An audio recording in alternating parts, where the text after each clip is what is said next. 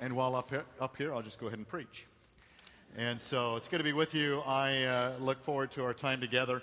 There is an outline that's available for you. I'm not going to be able to cover everything that's on this.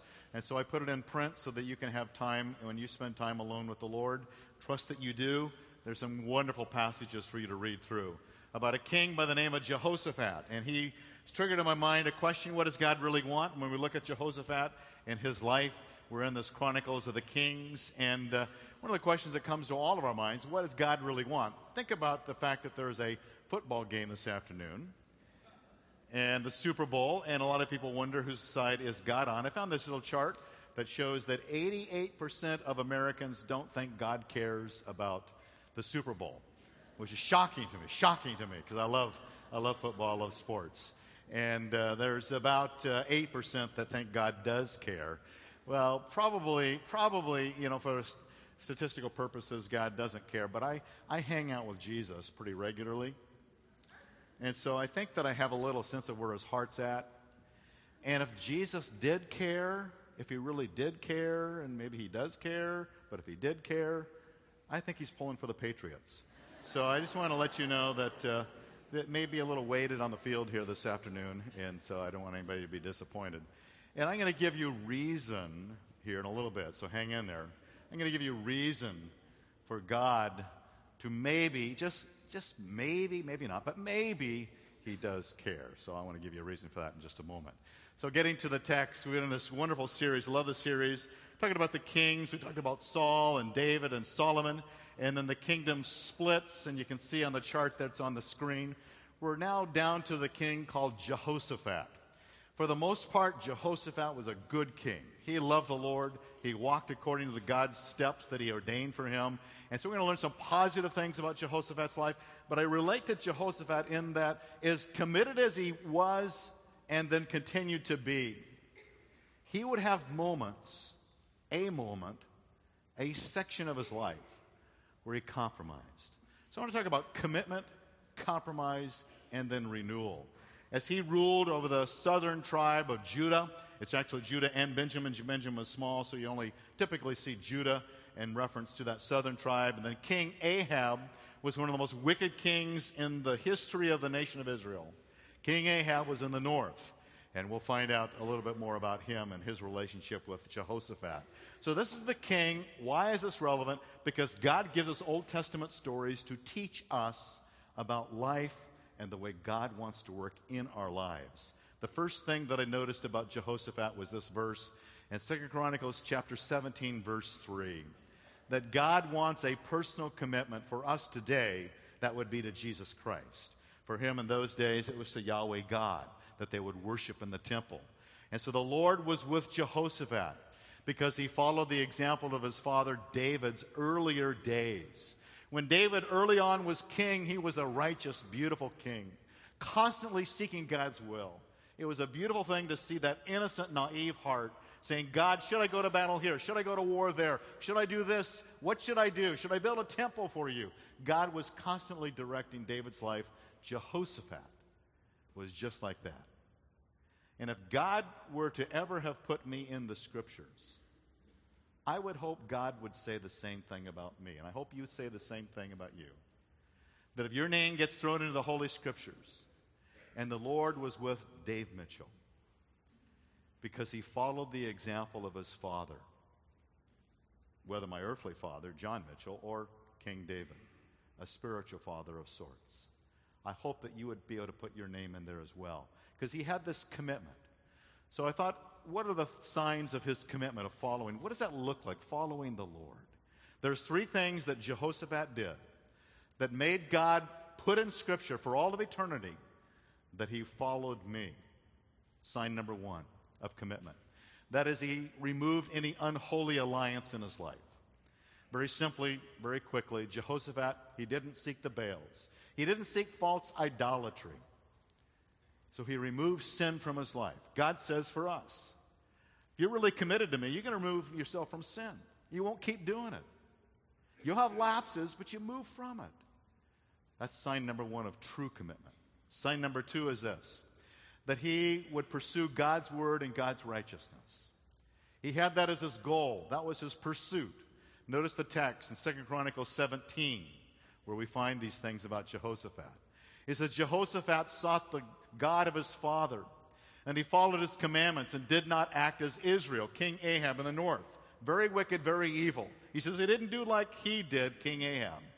So the Lord established the kingdom in his control, and he took great pride in the ways of the Lord. And I highlight in yellow the word established, the Hebrew word. The Hebrew word brings out this character that I put on the screen here. It's the sense of well being which results from being under God's hand. God created you and me. God wove together our DNA. God has given us gifts and passions. God's given us minds to think with and hearts to pursue His will. And God knows the circumstances of our lives. And one thing I know that God wants to do is for us what He did for Jehoshaphat to establish us. That when we live according to the way God designed us to live, according to His Word, in His righteousness, spirit led, empowered lives, life will go better. Not prosperity, not perfection, but there's a sense of God's presence to help me in no matter what. That's what God wants to establish us under His command, His word, His righteousness. Third sign. First sign, I'm leaving sin. Second sign, pursuit of God's word, His righteousness to be established under God's mighty hand. Third sign, that is when my life begins to influence those around me. When I pursue God's righteousness, I begin to impact people around me in a very positive, honoring way to God. That's a sign of commitment. And notice what Jehoshaphat's life did. Now, the dread of the Lord was on all the kingdoms of the lands which were around Judah. So they did not make war with, against Jehoshaphat. Now, the word dread is a little bit tricky for us, but the Hebrew concept behind the word dread can mean I am in awe and I am in reverence and respect. When we walk according to God's word, when we are in pursuit of his righteousness, when we're not constantly hypocritically saying one thing but doing something else, there's something that happens. There's influence in people around me because there is an awe, there's a respect, there's a reverence. This is the influence that God wants to have in us and through us. And that's what happened to Jehoshaphat. Three signs. He left sin, pursued God, and then had impact upon the people around him. Let me give you an illustration. As you know, the Patriots are playing in the Super Bowl tonight, this afternoon. Yes, I'm back at the Super Bowl again. One of the players on the Patriots teams is a young guy by the name of Matthew Slater that a lot of you know. He grew up here at Calvary Church and uh, from preschool on up. And now he's a captain with the, uh, the Super Bowl bound New England Patriots. He's played there twice before in the Super Bowl and uh, has a ring to show for it. Well, Matthew Slater is one of the captains and one of the most respected players on that team by Robert Kraft, the owner of the team. He's spoken highly of Matthew. Well, this last week, a lot of the captains and a lot of the players sit around in this big hall and uh, writers, newspaper people come and interview them and ask them questions. And so it's, everybody's sitting at a different table. Well, Matthew was sitting at one of his tables and he was being interviewed, and someone asked him the question about a spiritual life and what does it mean to be saved? Talk about influence of a man who is committed to Christ. I want you to hear and see what Matthew said. So let's take a look and listen you have to understand who God is and who His Son is, and you have to understand what God says about your sin. And from there, you realize that, hey, you know, I am a sinful person, and my sin has separated me from uh, an eternal, perfect God.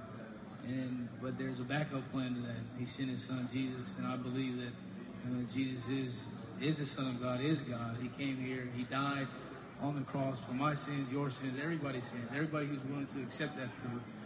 And if you're able to put your trust in Him and, and confess with your mouth and believe in your heart that He is who He says He is, then from there you can initiate a relationship with Him. But I also believe that repentance is a big part of that as well. Um, you have to turn from your old life of sin and try to, you know, model uh, a Christ-like life. And I think that that's something that we'll never fully figure out on this side of glory, but uh, it's certainly one day at a time process that I've been so blessed to be on uh, for the last 25 or so years. So you like that?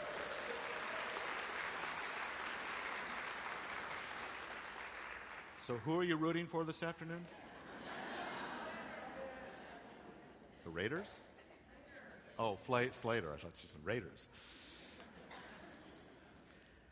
One of the players on the team is Devin McCourty. He was asked about his own spirituality, and he said this I think for me, a lot has been with our chaplain, Jack Easterby. I met him way back. We were there a couple years ago. Oh, by the way, my good friend Jack.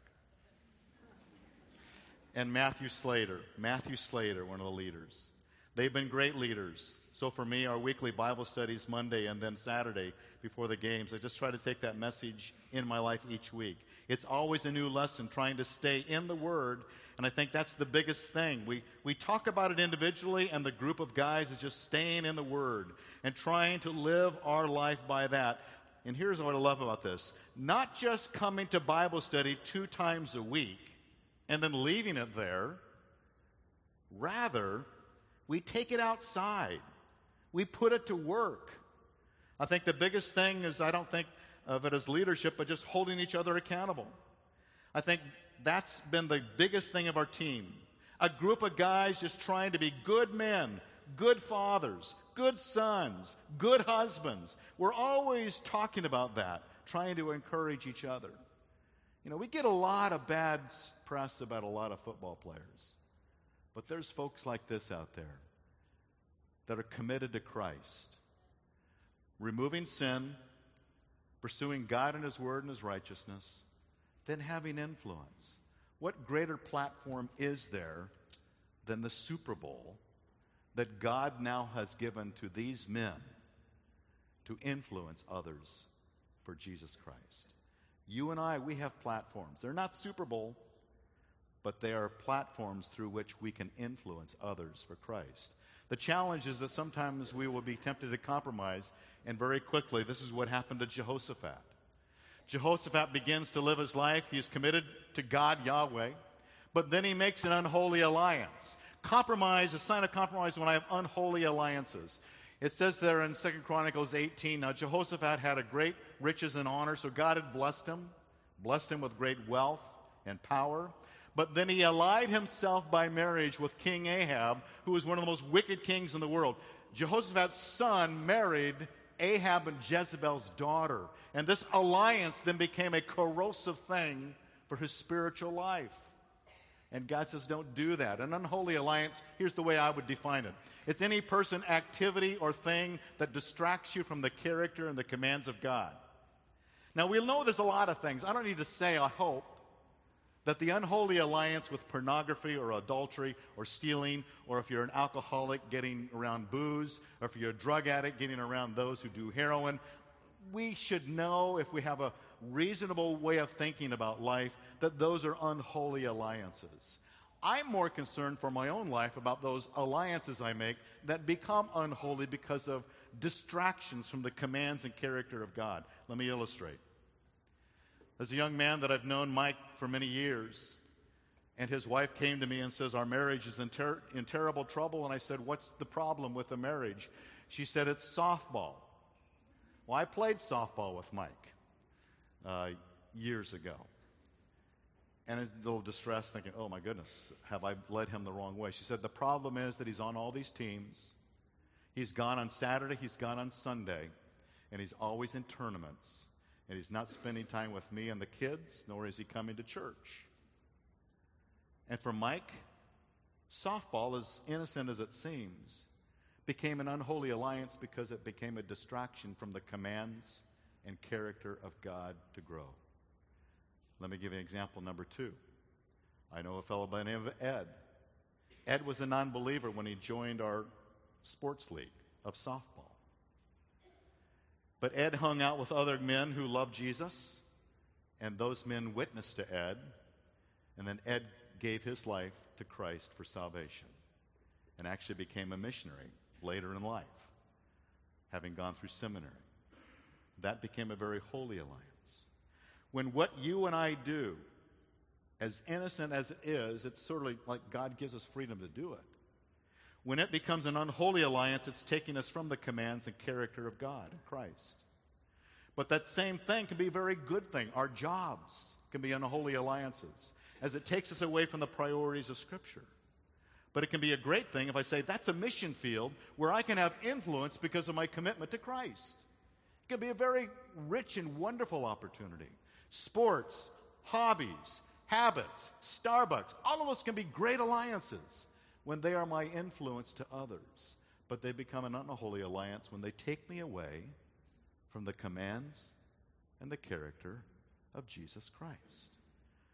We should not ever allow what can be a very good thing to be an unholy alliance from the commands and character of God. There's also a sign of compromise because he failed to be a complete student of God's word, and, and here is a complete distortion. King Ahab wanted to hear from God as to whether he should go to war. So Jehoshaphat says, Tell us what God says. And he hated the prophet because the prophet says, Don't go. So he hated the man who gave him the word. And it became a distortion of God's word. And you can read, it's a very amazing account in 2 Chronicles 18 of the spirit, the evil spirit that misled through hundreds of prophets that gave advice contrary to God's word. There's lots of evil spirits giving advice conflicting with the commands and character of God today. Be careful. That's a sign of compromise, of distortion and distraction from God's word. And then finally, there's a sign of compromise where I begin to make bad and stupid decisions. I don't know about you, but I often will make stupid decisions. And they come back to bite me. My sister in law has said when we don't learn from the lessons of life, we're paying the dumb tax. And she would say, Don't pay the dumb tax. Or I know that it's wrong, but I've not learned my lesson, so I keep repeating the same mistake. I think the stupidest thing I've ever seen in Scripture is this verse. Here you go. It's Jehoshaphat. King Ahab and Jehoshaphat are going to go to war against a fellow, uh, uh, a country called Ramoth Gilead. And as they go out to war, this is the advice that King Ahab gives to Jehoshaphat. Then the king of Israel, that's Ahab, said to Jehoshaphat, I will disguise myself and go into battle. But you, put on your kingly robes. And they went out to battle. Now, you get it? King Ahaz says, I'm in camouflage because I don't want them to know that I'm the king. So, Jehoshaphat, you put on all the king clothing, and they'll see you, and in essence, they'll kill you instead of me. Jehoshaphat does that. Well, that's the dumb tax. It's the stupidest thing I've ever seen in Scripture. Why? What's he thinking? How many times have I heard my parents say, David, what were you thinking? And I could give you lots of those stories, but I don't have time. So, for the sake of time, I won't tell you all my bad stories. But they're there. It reminds me of this cartoon. I love the far side, not out there anymore, but I love this. Couple of deer, bullseye, bummer of a birthmark, Hal. That's Jehoshaphat. Bummer of a clothing, Jehoshaphat. And so Jehoshaphat goes out there and they start shooting at him.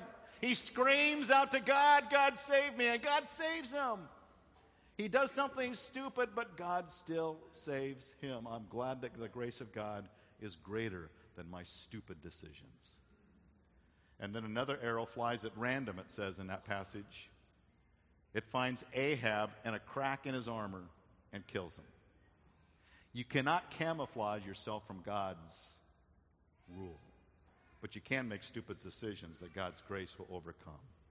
And so these are signs of, of compromise. And, and what God wants to do is to bring us through those compromising moments when you and I will make stupid decisions, when you and I will compromise God's word, when you and I will have unholy alliances that begin to decay this commitment that we want to have for God. But God likes to renew us. So God brings a fellow by the name of Jehu to Jehoshaphat. He says, I want to bring you back, Jehoshaphat, from this compromised day of alliance with Ahab, going to war, doing stupid things. I want to bring you back. So this is what Jehu says to Jehoshaphat. But there is some good in you. I love that.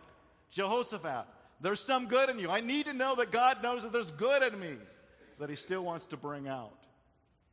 For you have removed the Asherah from the land, the idolatry, and you set your heart to seek God. God loves that no matter how bad we've ever been in the past. God loves that.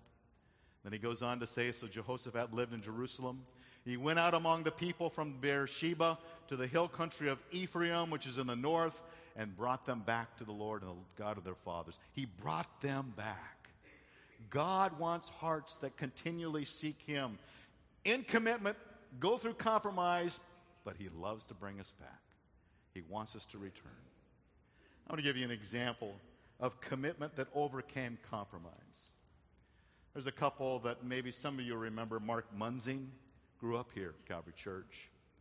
Mark and I have stayed in touch as they got uh, moved away. Came back with his wife from Texas one day, met her, moved back east, and works back there for uh, his purposes of his career. And then Mark wrote uh, email to me this last year and said Abby, his wife, is pregnant, thrilled, looking forward to Tavish. The baby's name is Tavish. And they found somewhere mid course of her pregnancy that Tavish had a very severe genetic disorder. Trisomy, I, I, something like that. I am not a doctor, but if you know anything about those things, that you, oh yeah, we've known someone who had that. It's very severe. And they might have had advice to say, you know, it's not worth keeping the baby. You might as well take him. But they persisted, knowing that he would not live long when he's born. But they said, I will not take that life. So she delivered that child, and here they are, that day of the delivery, and little Tavish in her hands. Tavish lived just days after that, then died. Then they had a memorial service for her, just for him, just the last couple of weeks ago. And Mark sent me a video of the one-hour memorial service for Tavish. I was blessed by what I saw there. We don't have an hour, but I took about two minutes of Abby's memorializing a letter to Tavish. And what I want you to see and what I want you to think about is this. That's heartbreaking. But think, we are Tavish. We are broken. We are imperfect. But God desperately loves us. See yourself in that light as you hear Abby's testimony and word to little Tavish. Um, so I wrote a letter to Tavish that I wanted to read to everybody. So it says Dear Tavish, the day we found out mommy was pregnant changed our lives forever. We were so excited and scared at the same time. We had no idea what to expect, but we loved you already. Halfway through my pregnancy, we found out that you were going to be very different from other children. We were shocked and scared. We didn't know what to do. But God knew. He introduced us to people who had also walked this road and knew how to guide us through it. We prayed for you every day. We hoped that the doctors would be wrong. We knew that there wasn't much chance that you would stay with us long, but we loved you, and you fought to live, so we fought to give you that chance. The day you were born was the best day of my life.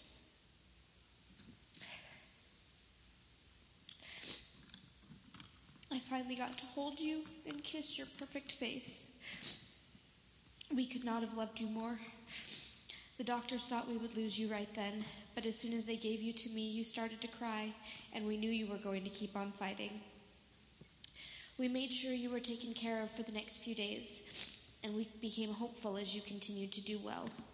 We held you while we sang songs and read to you our favorite books from when we were kids. Then you started to decline, and nothing we did made it better. During the next day and a half, we watched as you continued to fight for life. And as long as we knew that you wanted to keep fighting, we continued to fight for you. As soon as you told us it was time to go, we hugged you close, comforted you, and kissed you. Then we said goodbye Throughout all of this, you never gave up. You fought for life as long as your body would let you. We are so proud of you, and we love you so much. We're looking forward to the day when we will get to see you again, and thank you for the blessing you are. Love, Mommy and Daddy. I love those words. I think of what commitment does it take to say that to your little baby that God's taking to heaven? How powerful is that? I love that they did not compromise when the time of test occurred. And I love the spiritual image that you can see the imperfections on Tavish there. Some are on the outside, some are on the inside. But what I love is that the imperfections of my life, God would say the very same things to me.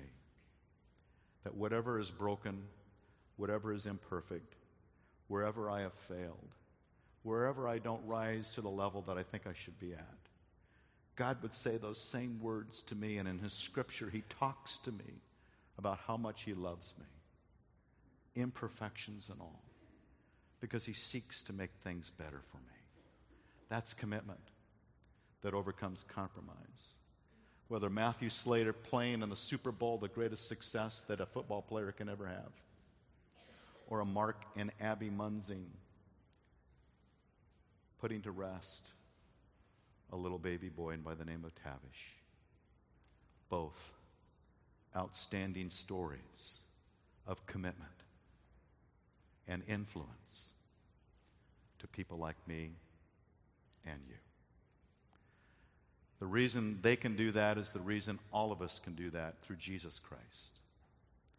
I'm going to invite our leaders to prepare for communion. I'd like for us to spend this next 10 minutes or so reflecting upon Christ and his love for you and for me. That we are that imperfect little baby, we are that imperfect person. That Christ in his love wants to redeem and forgive and cleanse and, and bring us back and let us enjoy his life and the life that he died to provide for us. So if you confess your sins to Christ, he will forgive you. And then we take these elements to remember that sacrifice of his body, the bread, the cup, his blood, that he loved us so much that he wants to hold us. As ugly as we may feel inside, God says, No, I see some good in you. That Christ wants to come and redeem, that I want to embrace you again.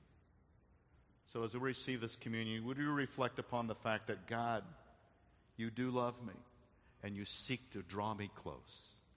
imperfections and all. And this bread and this cup symbolizes that powerful sacrifice of Christ to draw us in. Let me pray for them as they come and theirs past. Father God, thank you.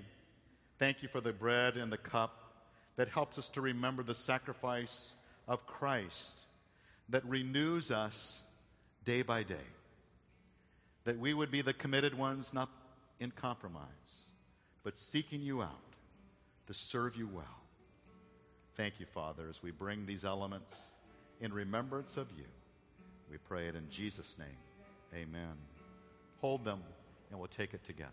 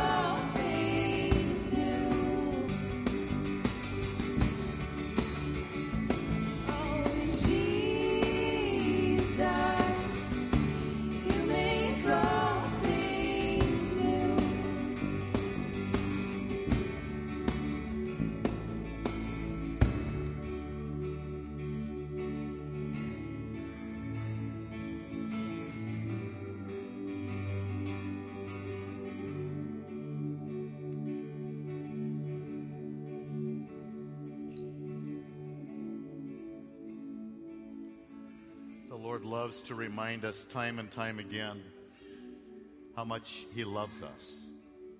As the song says, how much He wants to continually make all things new. I'll stumble any given day, whether it's just outright rebellion of a heart or just dumb, stupid things that I should have known better. But God, He loves to bring us back, loves to remind us of His love. So the elements become that constant, regular reminder for us of His love. And so Jesus took that bread as He gathered with His disciples that first time and said, Men, this is my body, which is for you. Eat it in remembrance of me. So shall we.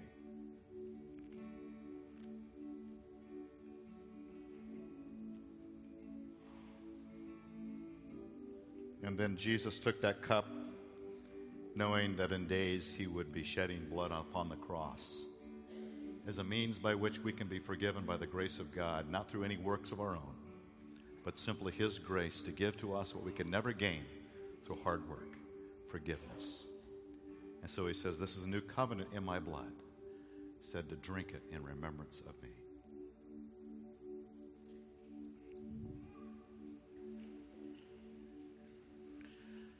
as we think about Jehoshaphat for just one more moment. What about Jehoshaphat is he had a commitment, then he compromised, but God brought him back through Jehu. Said, I see good in you. Bring back the people. He brings them back. What happens next? Enemy nations begin to war against him. You would think, okay, I'm right with God, everything's going to be good. But it wasn't. Enemy nations of Moab and Ammon and Edom, these three nations begin to war against him. And what did Jehoshaphat do? He turned to the Lord. He learned his lesson. God, I'm going to trust you in the midst of this battle. And what happens is they had this great sign of renewal, of worship. It says in Second Chronicles 20, Jehoshaphat bowed his head with his face to the ground. And all of Judah and the inhabitants of Jerusalem fell down before the Lord, worshiping the Lord. In response to all this oppression that's coming upon him, he says, I can't do anything but just turn to you, God, because I can't handle this. I've learned my lesson. I've paid the dumb tax. So, God, who else do I have but you? So he turns to him in worship. And notice what worship does. When they worship together, that strengthens their trust in God's power. There's something that happens when you corporately come and worship with one another. There is this power in this presence of God. Notice in 2 Chronicles 20 it says, Listen to me and put your trust in the Lord your God, and you will be established. There's that word, God's hands upon you. He appointed, and those who praised him in the holy attire as they went out before the army said, Give thanks to the Lord for his loving kindness is everlasting. The first line of going to the enemy armies was a line of people in worship. When you and I, we don't have Ammon and Edom and Moabites attacking us, but we've got spiritual war going all around us. And part of the victory comes as we worship together and it begins to disband the powers that would influence us. Notice, worship helps us overcome those attacks. Notice what happens when they begin to worship and they began singing and praising. And when they began singing and praising, the Lord set ambushes against the sons of Ammon, Moab, and Mount Seir, which is Edom, who had come against Judah, so they were routed. Now, it doesn't mean we get rid of all the enemies of our country, but it does mean when there is spiritual war against us, one of the greatest offenses we can have is a corporate worship where we show the power and the glory of God as we come before Him and honor Him.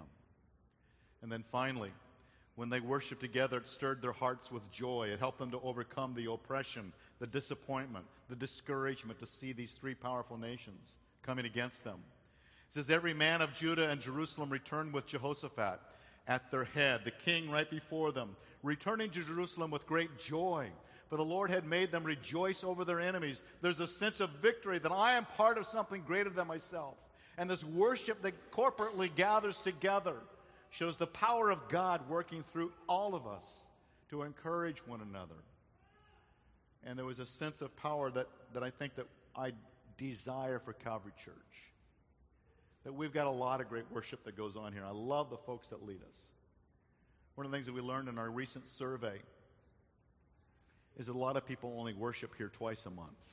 We're church home. That's great. We love it. But twice a month. I'm not sure if that's the sweet spot for my God, my Lord. I would encourage us, and I don't want to sound like the old curmudgeon on the Muppets, but I want to encourage you that if you're twice a month, a once a month person, begin by adding a Sunday. Because corporate worship does something. It does something for us, and it does something against the enemy that wants to take us out, to compromise our faith, to make it just another activity of the week. It's something more powerful than that. It goes on to say. And they came to Jerusalem with harps and lyres and trumpets to the house of the Lord. And the dread of God was upon all the kingdoms of the land when they heard that the Lord had fought against the enemies of Israel. There's something powerful that goes against the spiritual forces that are against us. Ephesians 6. There's something powerful that happens when I regularly am part of God's corporate worship. I want private worship. We should worship God every day in all that we do. But God says there's something powerful that when the people came together, there was a victory that was occurring. So I love Martin Luther's words. Martin Luther wrote, At home in my own house, there's no warmth or vigor in me. But in the church, when the multitude is gathered together, a fire is kindled in my heart and it breaks its way through. It puts me into a place of the presence of God that is unlike any other experience I have. And I yearn for that for me, for you, for us together. That we are that victory, shouting out the glory of God through corporate worship. So I'm thankful. I'm thankful that you're part of that today. So I want us to close our time together as we worship the Lord once again. Part of that worship is through giving. We're going to pass the offering. We make no uh, we have no shame that worship is giving. Worship is giving of our lives, our time, our service, our talent, our pocketbook. It's part of saying, God, I don't own it. You do. You know best. This is what you say. This is what I do because I love you. But worship is also through praise, honoring Him, giving honor and glory to Him, singing to Him words of praise, singing words of praise about Him, whatever it may be, that God would be praised. So let me pray for our offering and then let's worship the Lord together. Father God, we thank you that you're a mighty God. And as we bring this offering to you and we bring our offering of worship to you, God, I pray that you would be powerfully working in each of our lives to strengthen us, our trust, our faith, our joy. God, your peace would be part of this. That whatever the oppression, whatever the discouragement, whatever that some of us may be going through that is hard, that God, our worship of you would renew our hearts to be the people that you love and to experience it fully. And we thank you for it in Jesus' name. Amen.